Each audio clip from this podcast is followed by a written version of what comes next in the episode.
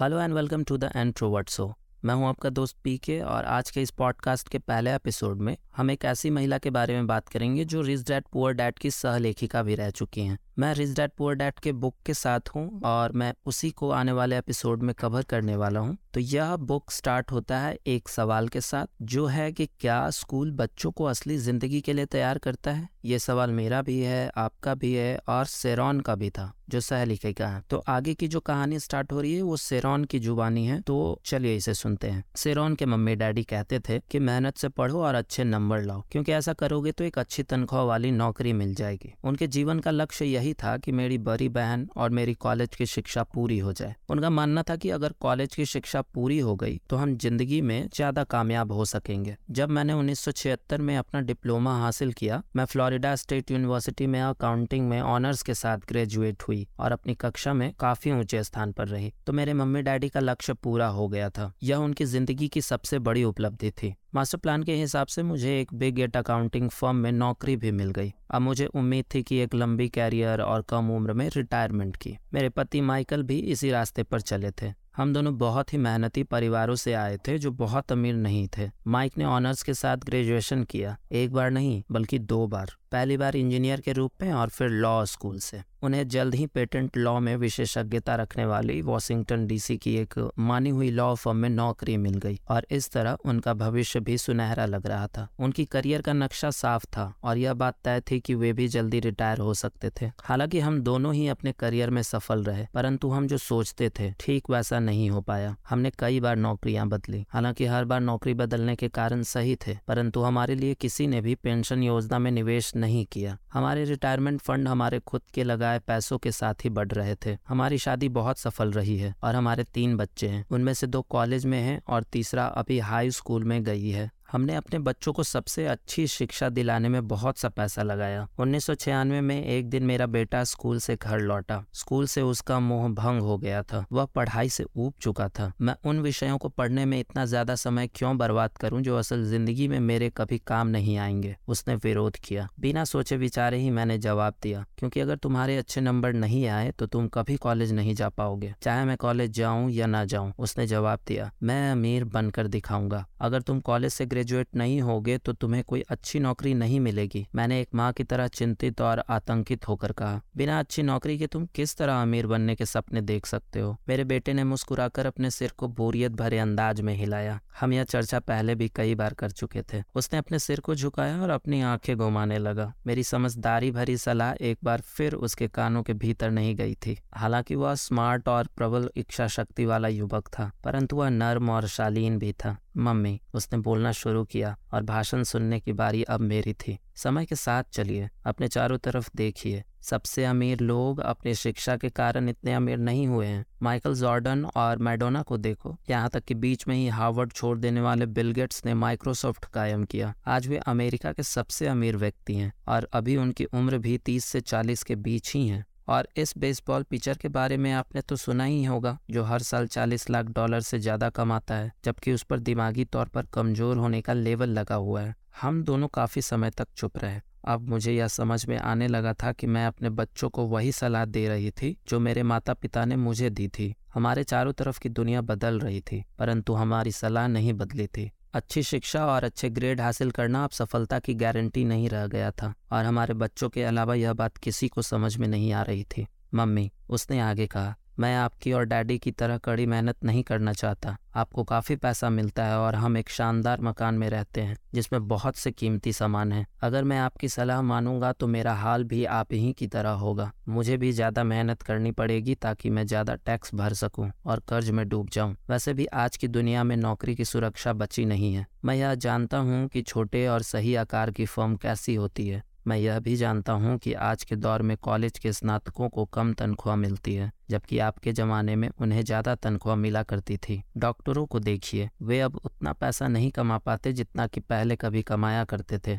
मैं जानता हूँ कि मैं रिटायरमेंट के लिए सामाजिक सुरक्षा या कंपनी पेंशन पर भरोसा नहीं कर सकता। अपने सवालों के मुझे नए जवाब चाहिए। वह सही था। उसे नए जवाब चाहिए थे, और मुझे भी। मेरे माता पिता की सलाह उन लोगों के लिए सही हो सकती थी जो 1945 से पहले पैदा हुए थे, पर यह उन लोगों के लिए विनाशकारी साबित हो सकती थी जिन्होंने तेज़ी से बदल रहे दुनिया में जन्म लिया था। अब मैं अपने बच्चों से यह सीधी सी बात नहीं कह सकती थी। स्कूल जाओ, अच्छे ग्रेड हासिल करो और किसी सुरक्षित नौकरी की तलाश करो। मैं जानती थी कि मुझे अपने बच्चों की शिक्षा को सही दिशा देने के लिए नए तरीकों की खोज करनी होगी। एक माँ और एक अकाउंटेंट होने के नाते मैं इस बात से परेशान थी कि स्कूल में बच्चों को धन संबंधी शिक्षा या वित्तीय शिक्षा नहीं दी जाती। हाई स्कूल खत्म होने से पहले ही आज के युवकों के पास अपना क्रेडिट कार्ड होता है। यह बात अलग है कि उन्होंने कभी धन संबंधी पाठ्यक्रम में भाग नहीं लिया होता है और उन्हें यह भी नहीं पता होता है कि इसे किस तरह निवेश किया जाता है। इस बात का ज्ञान तो दूर की बात है कि क्रेडिट कार्ड पर चक्रवृद्धि ब्याज की गणना किस तरह की जाती है। इसे आसान भाषा में कहें तो उन्हें धन संबंधी शिक्षा नहीं मिलती और यह ज्ञान भी नहीं होता कि पैसा किस तरह काम करता है। इस तरह वे उस दुनिया का सामना करने के लिए कभी तैयार नहीं हो पाते जो उनका इंतज़ार कर रही है। एक ऐसी दुनिया जिसमें बचत से ज़्यादा महत्व खर्च को दिया जाता है। जब मेरा सबसे बड़ा बेटा कॉलेज की शुरुआती दिनों में अपने क्रेडिट कार्ड को लेकर कर्ज में डूब गया तो मैंने उसके क्रेडिट कार्ड को नष्ट करने में उसकी मदद की। साथ ही मैं ऐसी तरकीब भी खोजने लगी जिससे मेरे बच्चों में पैसों की समझ आ सके। पिछले साल एक दिन मेरे पति ने मुझे अपने ऑफ़िस से फ़ोन किया। मेरे सामने एक सज्जन बैठे हैं और मुझे लगता है कि तुम उनसे मिलना चाहोगी, उन्होंने कहा। उनका नाम रॉबर्ट कियोसाकी है।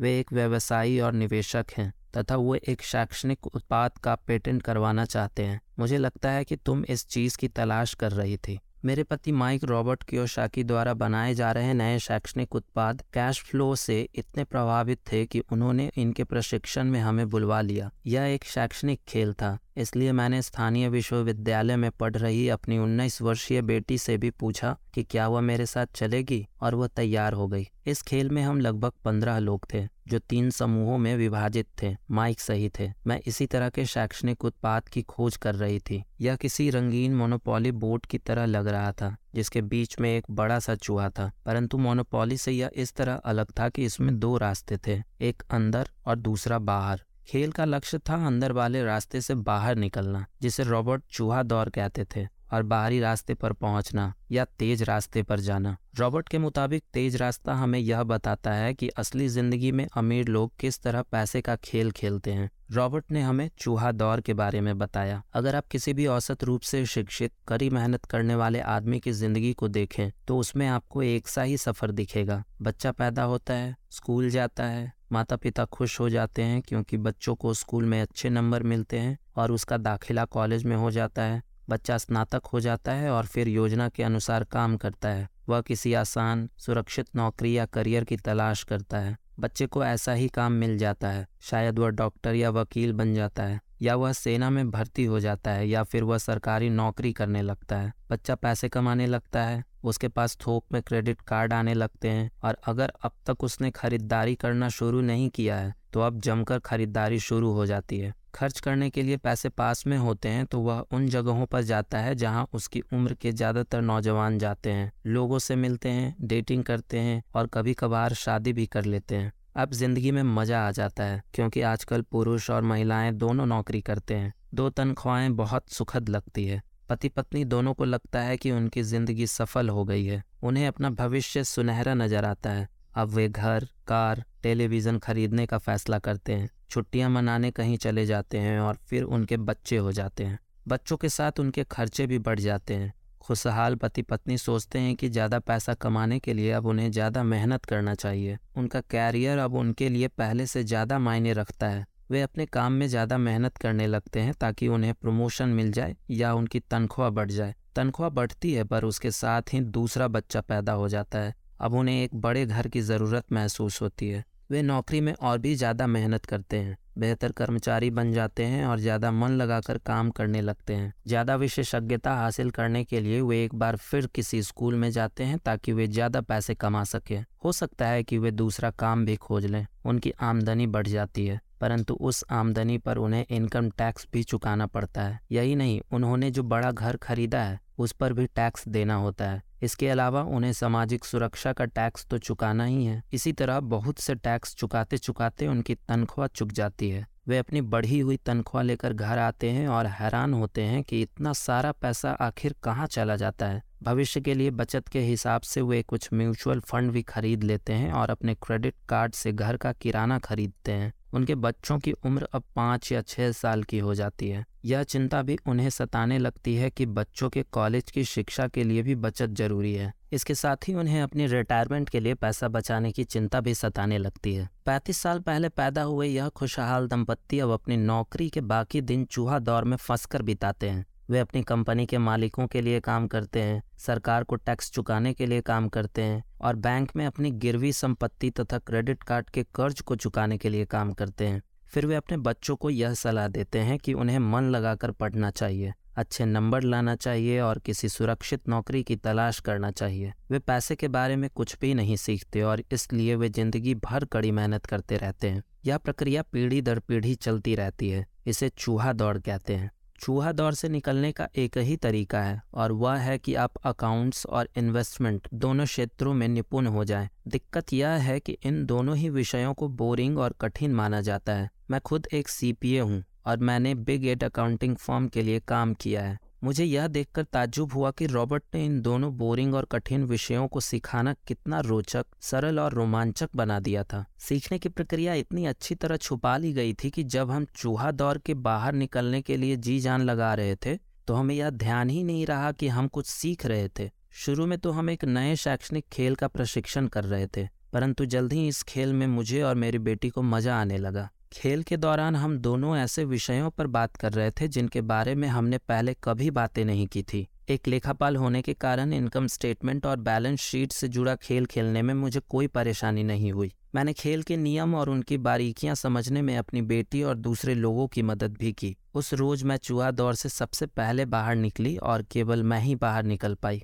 बाहर निकलने में मुझे पचास मिनट का समय लगा। हालाँकि खेल लगभग तीन घंटे तक चला। मेरी टेबल पर एक बैंकर बैठा था। इसके अलावा एक व्यवसायी था और एक कंप्यूटर प्रोग्रामर भी था। मुझे यह देखकर बहुत हैरत हुई कि इन लोगों को अकाउंटिंग या इन्वेस्टमेंट के बारे में कितनी कम जानकारी है, जबकि ये विषय उनकी ज़िंदगी में कितनी ज़्यादा अहमियत रखते हैं। मेरे मन में यह सवाल भी उठ रहा था कि वे असल ज़िंदगी में अपने पैसों के कारोबार को कैसे संभालते होंगे। मैं यह समझ सकती थी कि मेरी 19 साल की बेटी क्यों नहीं समझ सकती। पर ये लोग तो उससे दुगनी उम्र के थे और उन्हें ये बातें समझ में आनी चाहिए थी। चूहा दौर से बाहर निकलने के बाद मैं दो घंटे तक अपनी बेटी और इन शिक्षित अमीर वयस्कों को पासे फेंकते और अपना बाज़ार फैलाते देखती रही। हालाँकि मैं खुश थी कि वे लोग कुछ नया सीख रहे थे, लेकिन मैं इस बात से बहुत परेशान और विचलित भी थी कि वयस्क लोग सामान्य अकाउंटिंग और इन्वेस्टमेंट के मूलभूत बिंदुओं के बारे में कितना कम जानते थे। उन्हें अपने इनकम स्टेटमेंट और अपनी बैलेंस शीट के आपसी संबंध को समझाने में ही बहुत समय लगा।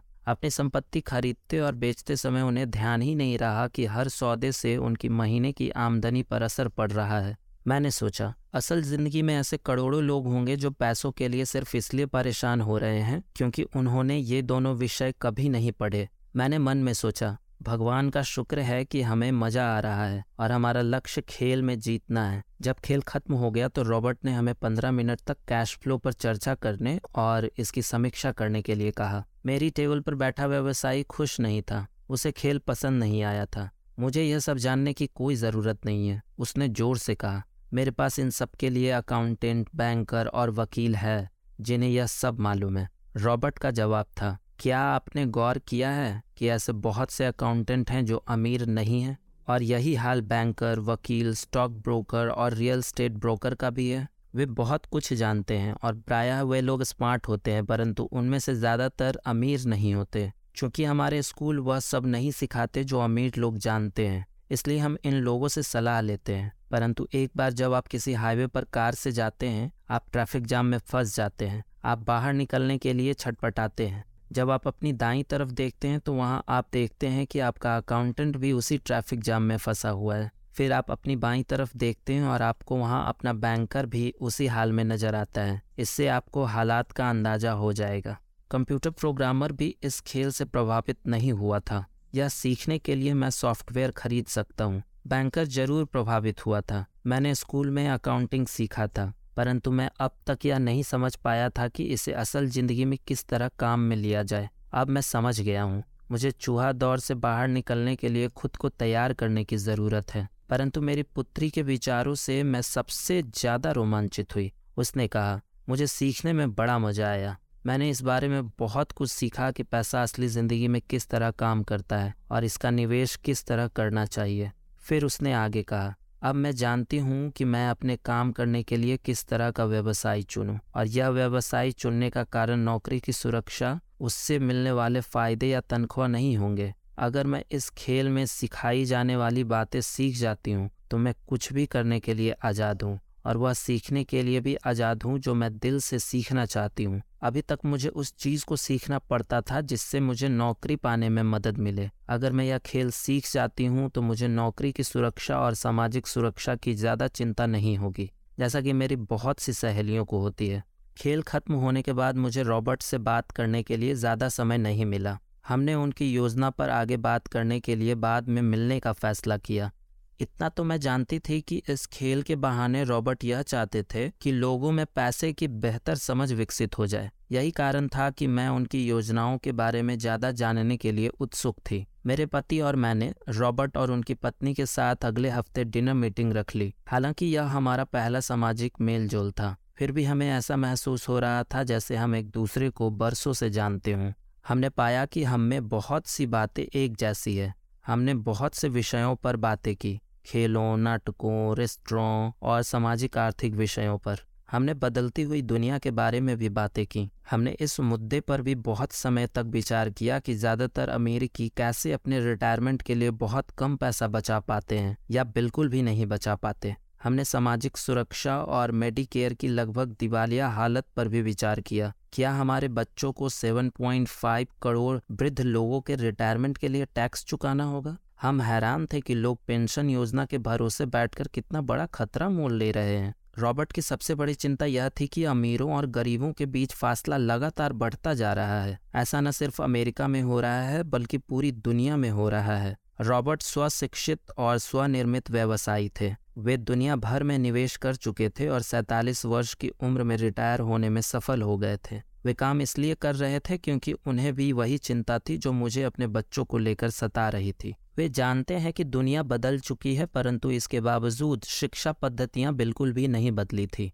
रॉबर्ट के अनुसार बच्चे सालों तक दक्षिणानुसी शिक्षा पद्धति में अपना समय गुजारते हैं और ऐसे विषय पढ़ते हैं जो उनके जीवन में कभी भी, कहीं भी काम नहीं आने वाले हैं। और वे ऐसी दुनिया के लिए तैयारी करते हैं जिसका अब नामो निशान भी नहीं बचा है। आज आप किसी भी बच्चे को जो सबसे खतरनाक सलाह दे सकते हैं, वह यह है, स्कूल जाओ अच्छे नंबर लाओ और कोई सुरक्षित नौकरी ढूंढो। उन्होंने कहा, यह पुरानी सलाह है और यह खतरनाक सलाह है। अगर आप यह देख सकते हैं कि एशिया, यूरोप, दक्षिणी अमेरिका में क्या हो रहा है तो आप भी उतनी ही चिंतित होंगी जितना कि मैं। रॉबर्ट के अनुसार यह बुरी सलाह है, क्योंकि अगर आप चाहते हैं कि आपके बच्चे का भविष्य आर्थिक रूप से सुरक्षित हो तो आप पुराने नियमों के सहारे नए खेल को नहीं खेल सकते हैं। यह बहुत खतरनाक होगा। मैंने उनसे पूछा कि पुराने नियमों से उनका क्या मतलब है। मेरी तरह के लोग अलग तरह के नियमों से खेलते हैं और आपकी तरह के लोग पुराने नियमों की लीक पर ही चलते रहते हैं, उन्होंने कहा। क्या होता है जब कोई कॉरपोरेशन स्टाफ कम करने की घोषणा करता है? लोगों को नौकरी से निकाल दिया जाता है, परिवार तबाह हो जाता है,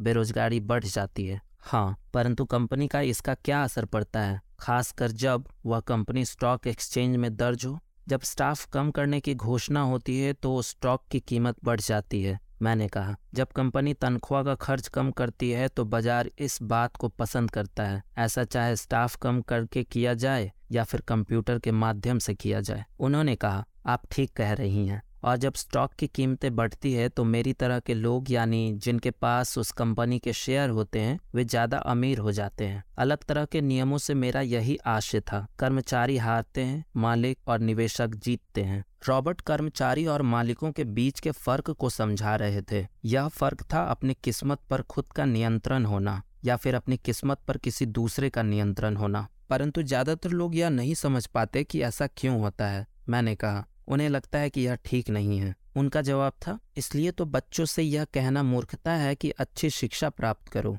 यह सोचना मूर्खता है कि स्कूलों में दी जा रही शिक्षा से बच्चे इस दुनिया का सामना करने के लिए तैयार हो जाएँगे, जिसमें वे कॉलेज के बाद पहुँचने वाले हैं। हर बच्चे को ज़्यादा शिक्षा की ज़रूरत है, एक अलग तरह की शिक्षा की, और उन्हें एक नए नियम को जानने की भी ज़रूरत है, अलग तरह के नियमों को जानने की। धन के कुछ नियम होते हैं जिनसे अमीर लोग खेलते हैं, और धन के कुछ और नियम होते हैं जिनसे बाकी पंचानवे प्रतिशत लोग खेलते हैं, और ये पंचानवे प्रतिशत लोग उन नियमों को अपने घर और स्कूल में सीखते हैं। इसलिए आजकल किसी बच्चे से यह कहना खतरनाक है, मन लगाकर पढ़ो और अच्छी नौकरी खोजो। आज बच्चों को अलग तरह की शिक्षा की ज़रूरत है और आज की शिक्षा नीति उन्हें कुछ मूलभूत बातें नहीं सिखा पा रही है। इस बात से कोई फ़र्क नहीं पड़ता कि क्लासरूम में कितने कंप्यूटर रखे हैं या स्कूल कितना पैसा खर्च कर रहे हैं। जब शिक्षा नीति में वह विषय ही नहीं है तो उसे किस तरह पढ़ाया जा सकता है? अब सवाल यह उठता है कि किस तरह माता पिता अपने बच्चों को वह सिखा सकते हैं जो वे स्कूल में नहीं सीख पाते? आप अपने बच्चों को अकाउंटिंग किस तरह सिखाते हैं? क्या इससे वे बोर नहीं हो जाते? और आप उन्हें किस तरह निवेश करना सिखाएँगे जब एक पालक के रूप में आप खुद निवेश के खतरों से डरते हैं? अपने बच्चों को सुरक्षित जीवन के लिए तैयार करने के बजाय मैंने यह बेहतर समझा कि उन्हें रोमांचक जीवन के लिए तैयार किया जाए। तो आप किस तरह किसी बच्चे को धन और उन सब चीज़ों के बारे में सिखा सकते हैं जिन पर हमने अभी विचार किया है? मैंने रॉबर्ट से पूछा, हम किस तरह इसे माता पिता के लिए आसान बना सकते हैं, खासकर तब जब उन्हें खुद ही इसकी समझ न हो? उन्होंने कहा, मैंने इस विषय पर एक पुस्तक लिखी है। वह पुस्तक कहाँ है? मेरे कंप्यूटर में। यह वर्षों से वही बिखरी पड़ी है। मैं कभी कभार उसमें कुछ बातें जोड़ देता हूँ, परंतु मैं आज तक उन्हें कभी इकट्ठा नहीं कर पाया। मैंने इस पुस्तक को तब लिखना शुरू किया था, जब मेरी पहली किताब बेस्ट सेलर हो गई थी, परंतु मैं अभी तक अपनी नई किताब को पूरा नहीं कर पाया हूँ।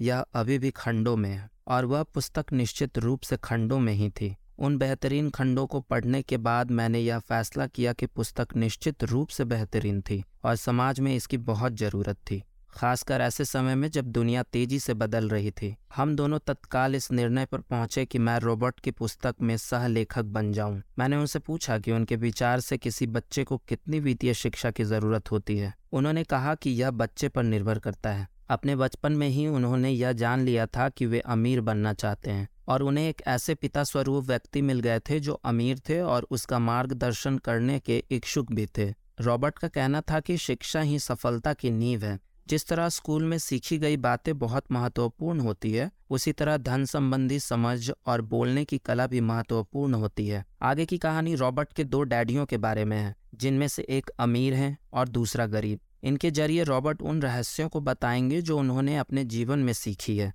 दोनों डैडियों के बीच का अंतर एक खास बात उजागर करता है। आगे आने वाले पॉडकास्ट को जो अकाउंटेंट सुने, उनसे मेरी यही सलाह है कि वे अपने किताबी ज्ञान को एक तरफ़ रख दें और अपने दिमाग में रॉबर्ट के सिद्धांतों को घुस जाने दें। हालाँकि उनमें से कई सिद्धांत पहली नज़र में गलत लगेगी। अकाउंट के सिद्धांतों की बुनियादी बातों को चुनौती देते लगेंगे। परंतु यह याद रखें कि वे एक महत्वपूर्ण दृष्टि देते हैं कि किस तरह सच्चे निवेशक अपने निवेश के फैसलों का विश्लेषण करते हैं। जब हम अपने बच्चों को स्कूल जाने, मेहनत से पढ़ने और अच्छी नौकरी पाने की सलाह देते हैं तो अक्सर हम ऐसा सांस्कृतिक आदतों के कारण करते हैं। ऐसा करना हमेशा सही चीज़ मानी गई है। जब मैं रॉबर्ट से मिली तो उनके विचारों ने शुरू में तो मुझे चौंका दिया दो डैडियों के साथ पले बढ़े रॉबर्ट के सामने तो अलग अलग लक्ष्य होते थे। उनके पढ़े लिखे डैडी उन्हें कॉरपोरेशन में नौकरी करने की सलाह देते थे। उनके अमीर डैडी उन्हें कॉरपोरेशन का मालिक बनने की सलाह देते थे। दोनों ही कामों में शिक्षा की ज़रूरत थी, परंतु पढ़ाई के विषय बिल्कुल अलग अलग थे।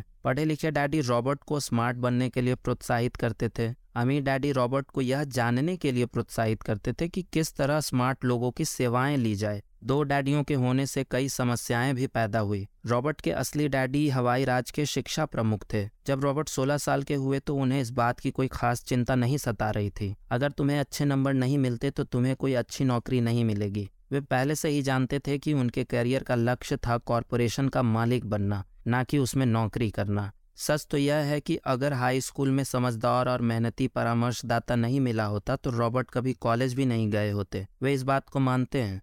वे दौलत कमाने के लिए बेताब थे, परंतु वे आखिरकार मान ही गए कि कॉलेज की शिक्षा से भी उन्हें फ़ायदा हो सकता है। दरअसल, इस पुस्तक में दिए गए विचार शायद बहुत से माता पिताओं को क्रांतिकारी और अतिशोक्तिपूर्ण लगेंगे। कई लोगों को तो अपने बच्चों को स्कूल में रखने में भी काफ़ी मेहनत करनी पड़ रही है। परंतु बदलते हुए समय को देखते हुए हमें नए और जोखिम भरे विचारों की तरफ़ ध्यान देने की ज़रूरत है। अपने बच्चों को कर्मचारी बनाने की सलाह देने का मतलब यह है कि हम उन्हें ज़िंदगी भर अपने खून पसीने की कमाई से इनकम टैक्स और भी न जाने कितने टैक्स चुकाने की सलाह देते हैं और इसके बाद भी पेंशन की कोई गारंटी नहीं होती। और यह सच है कि आज के ज़माने में टैक्स किसी व्यक्ति का सबसे बड़ा खर्च है। हकीकत में, ज़्यादातर परिवार तो जनवरी से आधी मई तक सिर्फ़ अपने टैक्स चुकाने के लिए ही सरकार की नौकरी करते हैं। आज नए विचारों की बहुत ज़रूरत है और यह पुस्तक हमें नए विचार देती है।